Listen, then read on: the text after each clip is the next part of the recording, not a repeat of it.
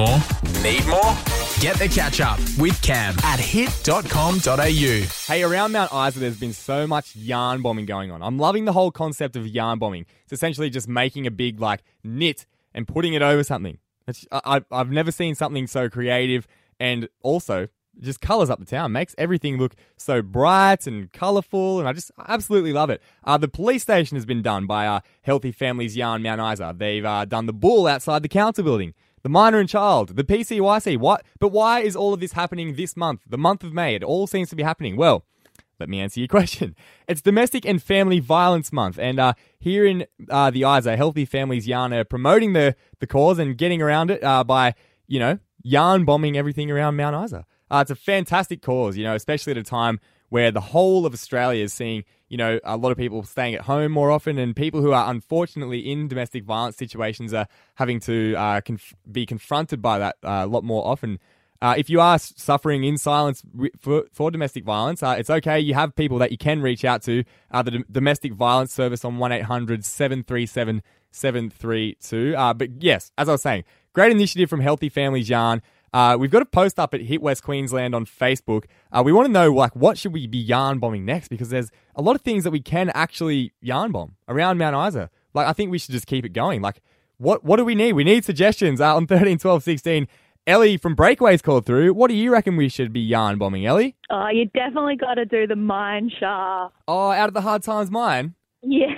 That's huge. That would take like that, that would take a week at least. Yeah, I know, but like, I feel like we could all just band together and give it a crack. You know, there's a lot of us around. All right, you've got me on board, Ellie. I reckon let's get behind it. Let's yarn bomb the shaft of the hard times mine. Get up with Cam. On Mount Isa's Hit 102.5. Speaking of things that are cold, we're talking exes on 13, 12, 16. And how did you get back at them? It comes after Adele took to Instagram yesterday. She said hello from the other side of five months away from Instagram. She uh, posted a photo and she lost uh, an incredible seven stones, which I've just I've just looked up. Seven stones in kilos is 44 kilos. Absolutely incredible. Great stuff for Adele. Wish her all the best. Of course, she's she lo- loves listening to Hit 102.5, tuning in on the Hit app. Now, she posted the photo for her birthday, but it was sort of a bit of a uh, a stab, I reckon, at her ex that she just broke up with uh, earlier this year or the end of last year, around that sort of time. And it, the, this photo is going absolutely nuts on on the internet. It's got over 6.3 million likes just in, within the last 24 hours. And the comments are like so funny. People are saying like, "Oh, congratulations, Adele. I uh, hope you're doing well after the divorce." Like a lot of trolls are saying, "Oh, Simon Konecki, you shouldn't have uh, shouldn't have let let her go." Like as if you would let Adele go anyway. Like she's just one of the most amazing people. Uh, but you know, he, uh, people are saying, you know, it's it's a big revenge revenge uh, dig at the ex, Simon Konecki. I reckon she's just trying to celebrate her birthday, but you know, people tend to think that that's actually what's happening. On 13, 12, 16, Anna from Parkside, tell us, how did you get back at your ex? I um cut up all his clothes. Oh, you cut up all his clothes. Did he leave them at your house or something like that? Yeah, well, we lived together, and then I I found out he, he was cheating, so I Oh. just sliced all his clothes up and threw them out on the driveway. I tried to set fire to them, but that didn't work. just like Adele setting fire to the rain, you're setting fire to the clothes. uh, yeah. well, sorry to hear that that happened to you, Anna, but you really got him got him a good one. Hey, uh, let's go to Ben from Mornington, mate. Uh, how did you get back at your ex? my girlfriend tried to like tell all these stories to her friends and, and get them offside, Yeah. and uh, I was able to prove that she was just absolutely insane. She was making it all up, and now um, I'm dating one of her close friends. Oh no way! Is that th- first of all? This sounds like that uh, Conan Gray song "Maniac." You know, she's spreading rumors that it's all false. Is it awkward when you hang out with this friend and you have to, you know, sort of tiptoe around your ex girlfriend being there?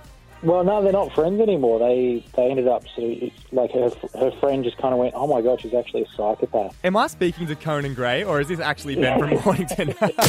This is the Hit Breakfast Show with Cam. hey, something that we've all been a little bit worried about, you know, at the moment, uh, was, has been driving around in our cars. Uh, up until last Friday, it was essentially illegal to drive in your car unless you had a really, really ripper reason for it. Now, uh, you know, something that we were all scared to sort of hear was, you know, driving along down Simpson Street, then you hear Oh no. Goodness me. I was just trying to get out of the house and now I've been pulled over.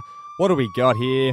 But anyway, this has actually happened over in the US. Uh, there, there was this person, I won't say who this was or how old they were, was driving down a freeway in Utah and then they heard exactly that the pre- police sirens and they've gone, oh, bugger.